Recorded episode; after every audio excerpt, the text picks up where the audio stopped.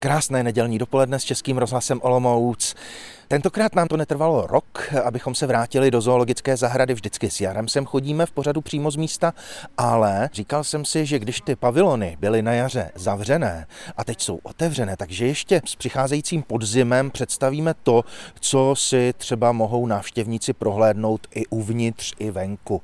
A tak dnes navštívíme pavilon Šelem, mořská akvária, která jsou hned vedle a podíváme se do jihoamerického pavilonu, který je tu poblíž. My se nacházíme kousek od rozhledny v centru a jsme tu s mluvčí zoologické zahrady na Svatém Kopečku Ivetou Gronskou. Dobrý den. Krásný nedělní den všem posluchačům. Tady venku zatím vidíme jenom ten pavilon, který je asi betonový, jsou tu takové kašírované skály jakoby a je obrostlý zelení, docela hustou, bujnou. Za skly nevidíme pohyb, ale zaujala mě miska, která tady leží v zákoutí vedle pavilonu. Znamená to, že tu třeba máte i volně žijící kočkovité šelmy, které se chodí najíst nebo napít?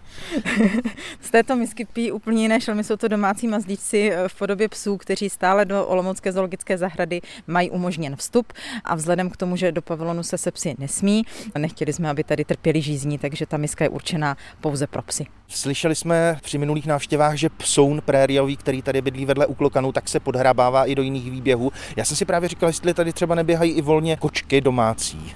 Ono tady toho na volno běhá docela spousta. Jsou tady i různí predátoři vajíček. Běhají tady kuny, běhají tady na volno kočky a samozřejmě psouni jsou naprosto všude. Trvalý pobyt mají u klokanů, ale těch kontaktních adres si vybudovali v rámci Olomoucké zoologické zahrady několik. Dokonce nedávno vzali za vděk i výběhem gepardů, ale ve chvíli, kdy se podívali, kde vlastně jsou, tak měli tendenci eh, opravdu vzít do zaječí těmi podzemními chodbičkami, ve kterých se ve volné přírodě může pohybovat až milion jedinců. Vstupujeme do pavilonu Šelem. Už se na nás jedna tady šelma dívá z protější strany skrze sklo. Je to lev berberský, že? Je to samec lva berberského. Lva berberského bohužel ve volné přírodě již nespatříme, protože je prohlášen za vyhynutého.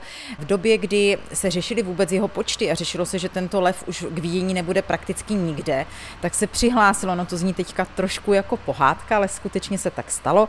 Přihlásil se jeden marocký král, eh, který sdělil světu, že ve své soukromé menažerii chová několik jedinců. A díky právě chovům i v rámci zoologických zahrad a díky té jeho blhosklonosti, protože zvířata propůjčil tady do těchto chovů, se podařilo číslo berberského lva chovaného v zajetí navýšit na dnešních 77 jedinců v rámci celého světa. Takže posledních 77 jedinců této majestátní šelmy žije v zoologických zahradách ve světě. Jeho hubení započali už staří egyptiané, bohužel v ní pokračovali staří římané, kteří si ho brali na hry do kolosea vůči gladiátorům. My se díváme na samce Tembyho, má tady i svého tatínka Šimona a je uvedeno, že se jedná o lva s největším počtem splozených mláďat, takže náš Šimon má na svědomí sedm mláďat a musíme říci, eh, že v roce 2013 se zde narodila dvojčata, Napoleon a Bart a byla to tehdy jediná dvojčata, která svět přivítal od lva berberského. Taktéž jsme do té lví populaci těch 77 jedinců přispěli 20 mláďaty, takže dá se říci, že Olomoucká zoologická zahrada má lví podíl na zachování té berberské populace populace, byť už jen pouze v zajetí. To znamená, že e, za tím lvem někde vzadu bude schovaná i lvice? Po levé straně, když se podíváme, my tam nevidíme úplně teď dovnitř, měla by se nacházet jeho maminka Lily a zmíněný tatínek Šimon. Lily ta byla odchovaná sice fenou Labradora ošetřovatelkou, což v podstatě by se dalo říci, že ji mohlo špatně stigmatizovat. Odchovy tohoto typu nejsou vůbec doporučovány, protože z těch zvířat stíráte jejich přirozenost. Nicméně se z ní stala výborná máma, výborná partnerka, dokonce jí ani nebolela hlava, když jí Šimon asi 60krát denně pářil, což u lvů v kondici se stává a myslím si, že i jako matka předvedla světu, že obstojí a že jí v podstatě ten umělý odchov výjimečně nestigmatizoval. Tady hned v té druhé výloze, vitríně, v té vnitřní části výběhu se na nás před chvilkou přišla podívat skvrnitá kočka, už se zase asi šla proběhnout do té venkovní části. Jedná se o jaguára amerického, je to opravdu velice mohutná šelma, obývá americký kontinent, eh, kde žije v blízkosti vody v hustých lesích, má docela dost značně velké teritorium, které může čítat až 50 kilometrů. Říká se, že jaguárům neunikne nic, co je ve vodě, na stromě anebo na zemi. Jaguáří stisk si dokáže poradit i třeba s krunýřem od želvy a opravdu je to predátor, který de facto nemá svého přirozeného nepřítele. U nás tu porci masa dostává pravidelně. I šelmy tedy drží hladovku, protože je třeba je uchovávat v kondici a pak, když bychom je krmili denně, tak buď by to musela být malá porce masa, která by úplně nebyla vhodná, a nebo bychom jim zajistili tučnější tukový polštář, než eh, oni potřebují, takže eh, proto i v některých dnech přistupujeme k hladovce. Eh, my jsme teďka tady viděli samici, ale Olomoucká zoo chová i samce a tady je taková zajímavost. Jedná se o černé zbarvení. Ve volné přírodě toho melanismu bychom potkali zhruba jenom 6%. A to, co lidé si velice často pletou, když vidí černou kočku, tak řeknou, a pozor, je tady puma. Ale puma ve volné přírodě nikdy není černá. Pokud bychom se podívali na kresbu, samice má takzvané rozety a uvnitř těch rozet má oproti levhartům tečku. Dá se povšimnout těch rozet i právě u toho černého jaguára, když dopadá dobře sluníčko, tak můžeme vidět, že ta kresba zůstává zachována i u toho černě zbarveného zvířete. Jaguáry tady chováme dva. Lví rodina čítá tři jedince, potom tady máme binturongy, máme tady teďka tři eh, levharty, které bychom ale našli v odlehlejším pavilonu a chováme tady ještě gepardy. Krokodil čelnatý vystrčil čelo z vody, číhá, kolem něho plují rybičky, Vyšli jsme ven, obcházíme s Ivetou Gronskou mluvčí zo pavilon Šelem a ta skvrnitá kočka Jaguar americký se na nás přišla podívat i do toho venkovního výběhu. Tady mají různé průlesky. Mě právě napadlo, jak jste mluvila o tom, kolik toho skonzumují a že musíte držet trochu zkrátka, aby příliš nestloustly, tak jsem si říkal, jak se vlastně udržují v pohybové kondici. My to tady vidíme i v rámci toho výběhu a možná ještě udělám takovou vsuvku, co se týká krmení, protože pak, když si prohlídneme tady tento strom, tak po levé straně uvidíme hák. Je to taková kladka, eh, která tady hned u pavilonu šelem eh, ústí ven, eh, sesune se dolů. Ve chvíli, kdy tam samozřejmě šelma není, tak přijde paní ošetřovatelka nebo pan ošetřovatel, který na tu kladku zavěsí maso. Pomocí kladky vytáhne ten hák nahoru, aby jaguár měl možnost si i tak jakoby lehce zvolna zalovit, protože je to pro něho přirozenost eh, šplhat po stromech a lidé na komentovaném krmení, většinou jich je tady spousta, protože je to jedno z nejpopulárnějších komentovaných krmení, tak vždycky čekají, že tady budou pozorovat ten lov asi tak 10 minut a ono je to takový mžik, že když zrovna nejsou natočení na ten strom, tak mnohdy tu akci ani nestihnou. A to přispívá k jeho kondici? Je to i eh, samozřejmě jeden z enrichmentů. Enrichment je vůbec jakákoliv činnost, kterou podporujeme zvířatům v zajetí chovat se co nejvíce ve volné přírodě, ale jestli tady se šelmami běháme na vodítku, tak to opravdu neběháme. Takže snažíme se jim v dnešní době ty pavilony koncipovat tak, aby se stavili co možná nejprostornější, aby měli k dispozici venkovní ubikace a jak jsem eh, zmínila, tak té kondici přispívá i samozřejmě simulace té hladovky nebo toho, že jim tu krmnou dávku upravujeme tak, abychom je v kondici zachovali. My jsme teď od pavilonu kočkovitých šelem udělali několik kroků pár desítek metrů jsme popošli a díváme se do výběhu, kde už zvíře, které tu žije, má možnost se aspoň trochu proběhnout po trávníku. Já jsem chtěla ukázat, že ty prostorné výběhy opravdu tady máme a e, nemůže patřit nikomu jinému než nejrychleji běhající tušelmě planety. Gepard štíhlý dokáže vyvinout až 110 km za hodinu. Touto rychlostí dokáže běžet pouho pouhé dvě minuty, potom už potřebuje odpočívat. Kdyby k nám přišel blíž, tak tady bychom si všimli, co se týká té kresby a té textury srsti, že nemá žádné rozety, má pouze fleky, jako bychom palec namočili do ingoustu a otiskli právě na tu jeho kůži. Co je pro něho příznačné, tak jsou takzvané slzy, proto se mu říká kočka, která pláče. My se tady můžeme kousíček podívat, abychom viděli právě tu zmíněnou kresbu. Chvilku jsem se musel rozhlížet, abych geparda štíhlého spatřil, leží na kopečku a dívá se směrem k rozhledně a nehýbá se ale když jsem ho tady sledoval, tak jsem si všiml, že oproti tomu Jaguárovi, kterého jsme viděli před chvilkou, je Gepard štíhlý, opravdu štíhlý, on vypadá podvýživeně. Má takové tělo atleta, řekli bychom, má polozatažitelné drápy, které mu umožňují i takový jako překrásný pohyb. Ono to dokonce při tom jeho rychlém běhu vypadá, že levituje, že se téměř té země ani nedotýká, má prohnutou esovitě páteř a ty tlapky mu fungují jako takové tretry, takže on se krásně odráží jak na takových pružinách a skutečně je to takový optický atlet oproti zmíněnému zmíněnému jaguárovi a někde mezi nimi, spíše blíž k tomu jaguárovi, je Levhart manžuský, co se týká stavby těla. Ale Levharta manžuského toho bychom našli na úplně jiném místě v zoologické zahradě. Našli bychom ho pak, když bychom eh, šli po vrstevnici a došli až nahoru k výběhu vlků a medvědů, tak eh, tam v té zadní části Olomoucké zoo vyrostl krásný nový pavilon pro Levharty manžuské i s tou venkovní ubikací, která je té volné přírodě docela dost podobná, takže ne vždy je tam dobře vidět to zvíře. My jsme teďka dokonce u Levhartu manžuských pořídili, věříme, že chovný pár, samce Eikna a eh, nedávno přicestovala samice, takže věříme, že v sobě najdou zalíbení a že se dočkáme třeba u Levhartu pokračování té linie, kterou jsme tady započali v rámci odchovu mláďat. Ve chvíli, kdy si přejeme, aby se gepardi pářili, tak musíme samce a samici chovat úplně napříč zoologickou zahradou odděleně, aby k sobě nechovali sourozenecký vztah nějaké pouto, ale skutečně, aby tam docházelo k tomu milostnému splanutí. Takže neměli by se ani akusticky, ani teritoriálně, ani pachově nikterak vnímat, aby právě to zalíbení v sobě našli. Ale to, zda k tomu dojde, když je potom spojíme, tak to záleží už jenom na nich. My jsme tady měli samce, který vypadal z našeho úhlu pohledu velice zdravý, byl krásný a samice ním opovrhovala, byť on se na ní díval jako na svatý obrázek a z toho tady byl takový pajdavý a tam to fungovalo hned, takže není vždy zaručeno, že když je připustíme k sobě, že to bude fungovat. A ještě jsme neviděli tygra. Tak, my teďka uh, volně pokračujeme k výběhu tygra usurijského. Jedná se o nejmohutnější kočkovitou šelmu vůbec. U samců váha může činit až 300 kg. Odchováváme mláďata, určitě se nám uh, v chovu daří. A tygr usurijský vzhledem k té domovině, kterou obývá, tak musí být dostatečně od přírody vybaven a on je. Takže jak z sněžnice vidíte ty mohutné tlapy, tak zhruba ten 5 cm tukový polštář, který kryje jeho tělo v té třeskuté zimě, ve které v té své přirozené domovině žije. Ve volné přírodě bychom potkali poslední pětistovku jedinců, bohužel jich je takto kriticky málo.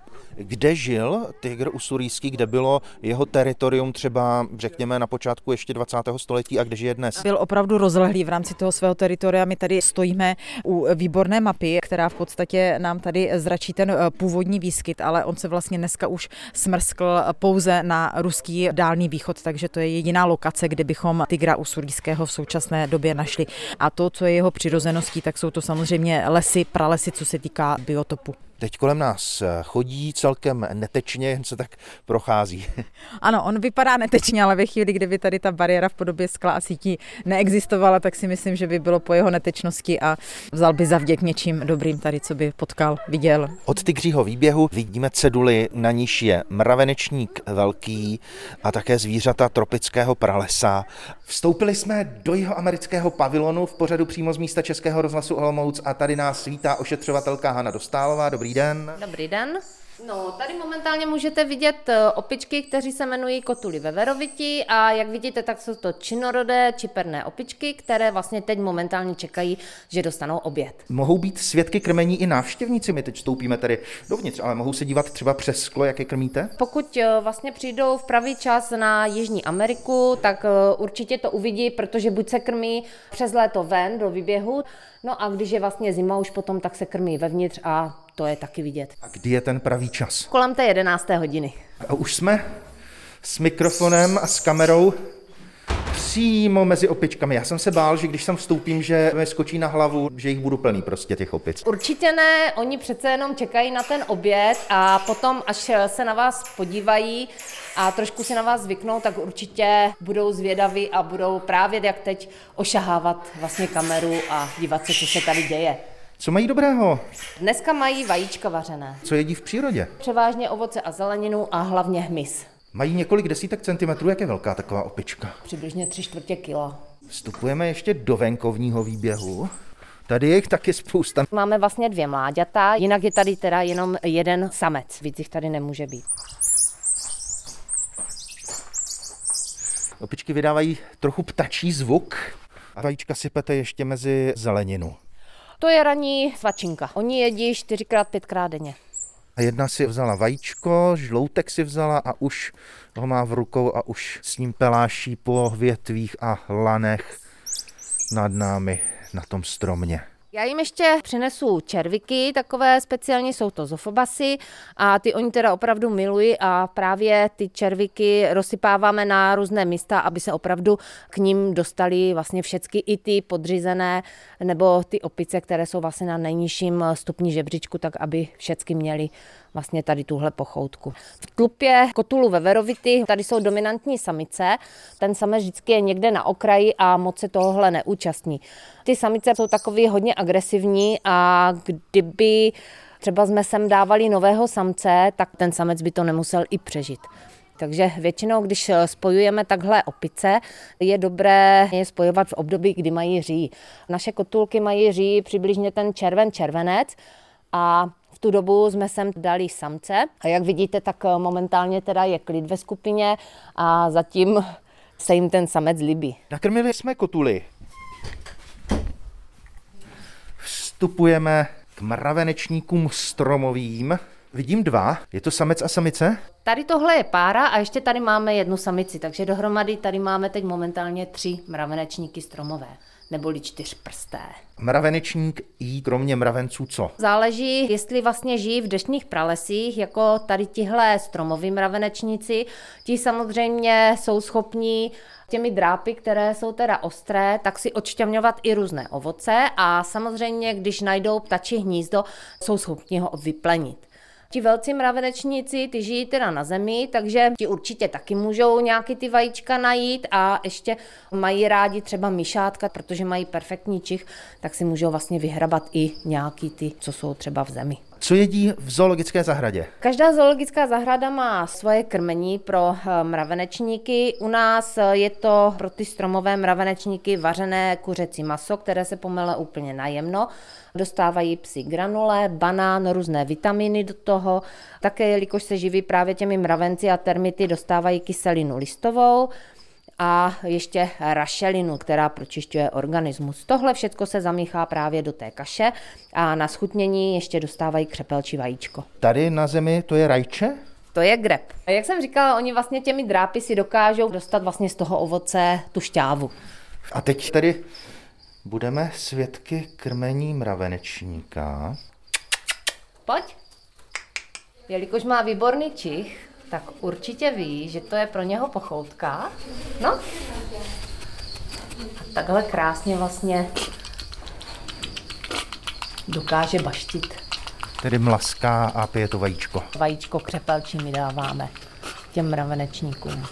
A když jsme to obešli, tak vidíme, že tu nejsme pouze ve společnosti mravenečníků, ale že se na nás z úkrytu dívají i jiná zvířata a těm se do pohybu moc nechce. Přece jenom lenochodí jsou noční a soumračné zvířata, takže oni přibližně do těch 9 hodin jsou relativně akční a pak už samozřejmě jdou spát a zase ožívají, když už tady nejsou teda bohužel návštěvníci.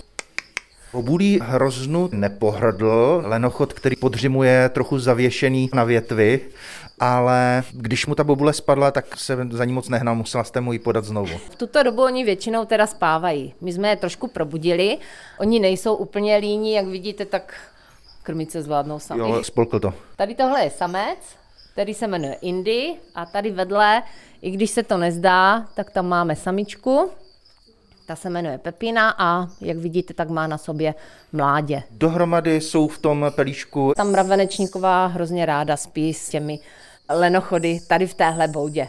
Jak vidíte, mají tady čtyři boudy, ale vybírají si vždycky právě jenom tu jednu. Dostáváme se v jeho americkém pavilonu k těm největším zvířatům, která tu máte. Jsou to mravenečníci velci. Říká Hana Dostálová, jejich ošetřovatelka. Co jste mu tam hodila? Na čem si to pochutnává v tom venkovním výběhu? No, dala jsem jim celý křepelči vajíčka a mohli jste si všimnout, že on je tak šikovný, že si to dokáže rozmáčknout a vlastně ten obsah vylíže tím svým dlouhým lepkavým jazykem. Je to zvíře docela tvarově samozřejmě velice zajímavé. Ta jeho úzká, dlouhá hlava a občas, když vyplázne ten jazyk, tak ten je teda hodně dlouhý. Mravenečníci mají jeden z nejdelších jazyků a je to až 60 cm. Kolik váží mravenečník takový velký? Takový velký mravenečník váží od těch 45 kg do těch 60. Vy jste říkala, že k těmto nepůjdeme do jejich teritoria. Proč? Co by nám takový mravenečník mohl udělat? Kousnout to nepředpokládám tím dlouhým nosem, který trochu připomíná i zobák. Určitě by nás kousnout nemohl, nemá ani jeden zub. Ale když se podíváte na ty drápy, kterými vlastně musí rozhrabávat mraveniště a termitiště, tak jsou úctihodné a když se mravenečník rozčilí, tak si stoupne na zadní a začne právě těmi drápy sekat. Jo, takže ono se uvádí, že když eh, se trefí, tak dokáže v přírodě i zabít jaguára. Má hodně velké drápy na těch předních končetinách a vůbec ty přední nohy jsou i celé hodně mohutné.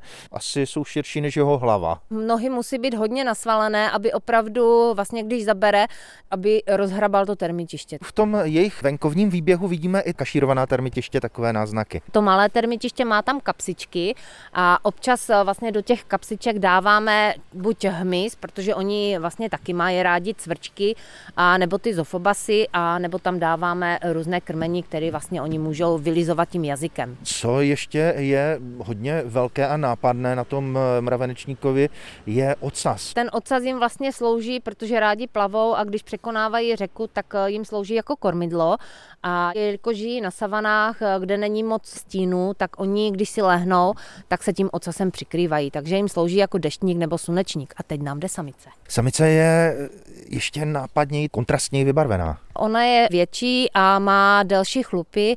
Samice je ze Stuttgartu, takže už je vlastně narozená v našich eh, klimatických podmínkách. to ten samec, on k nám přišel přímo z odchytu z Gvajány ještě jako tři čtvrtě roční mládě.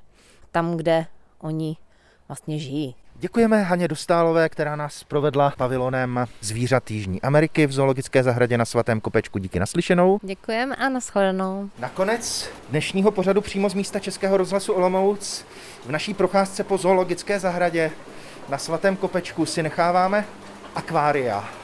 My jsme se na ně přišli podívat jiným pohledem, než je znáte z té expozice z pavilonu Šelem, ale my jsme se přišli podívat do zázemí, kde to, jak slyšíte, všechno bublá a jsou tu různá malá akvária vzadu a jsou tu zavařovací láhve a je tu pan Josef Drtil, který se o tu vodní zvířenu tady stará. Dobrý den. Dobrý den. Ještě než nahlédneme do toho akvária s těmi žraloky a rejnoky, tak co tu kolem nás bublá? Co se to tu děje? Tak v každém akváriu je nějaká filtrace, nějaký vzduchovací kamínek, tak ono to tady celkově bublá. Je to jakoby samostatné akvárium, kde dochází k té filtraci vody. Je to propojené různými hadičkami sem tam. A tady vidíme třeba akvárium plné úplně malinkých rybeček. Tak tady v zázemí máme několik akvárií se sladkovodními rybami, které používáme převážně na krmení těch mořských živočichů, pokud je potřeba. Takže tady máme nějaké živorodky, které poměrně dobře snáší i tu mořskou vodu, takže jsou i vhodné jako to krmení. Vidíme tu zajímavé statické útvary. Co to je? Korály, to rostliny? Korály. To je taková naše odchovna korálů, kde vlastně v malé hloubce pod hladinou máme takové mřížky, na které dáváme fragmenty korálů, na podložky se nalepí a nechají se narůst pro další využití. Proč na to svítíte těmi barevnými světly? Ty korály k výživě jim slouží jejich symbiotické zooxantely, což jsou takové drobné řasy nebo obrněnky. A ty vlastně k fotosyntéze potřebují intenzivní světlo i v přírodě, i vlastně my jim to musíme simulovat tady v tom akvarijním prostředí. Stoupáme po schodech na tribunu, řekl bych. Vlastně pokaždé, když se otevře, tak se okamžitě tady začnou snažit eh, zaujmout pozornost, protože si myslí, že se krmí. Jo? Takže když někdo vždycky přijde, otevře, tak oni už si myslí, oni se vlastně krmí z ruky, protože by jim to ty ostatní ryby požrali tu jejich potravu, které tam jsou s nimi. Zároveň člověk může zkontrolovat, v jakém jsou stavu a tak. Takže několikrát denně krmíme. Plácají se tady, vyskakují z vody ti rejnoci. Kolik mají v rozpětí těch křídel? To je tak asi 60 cm, 60-70 cm. Jaké další ryby tu žijí? Já teď žádné vlastně přes ty rejnoky nevidím. No ono to je líp vidět z té přední strany přes to sklo, tady ta hladina, když se rozvlní, tak to není moc vidět.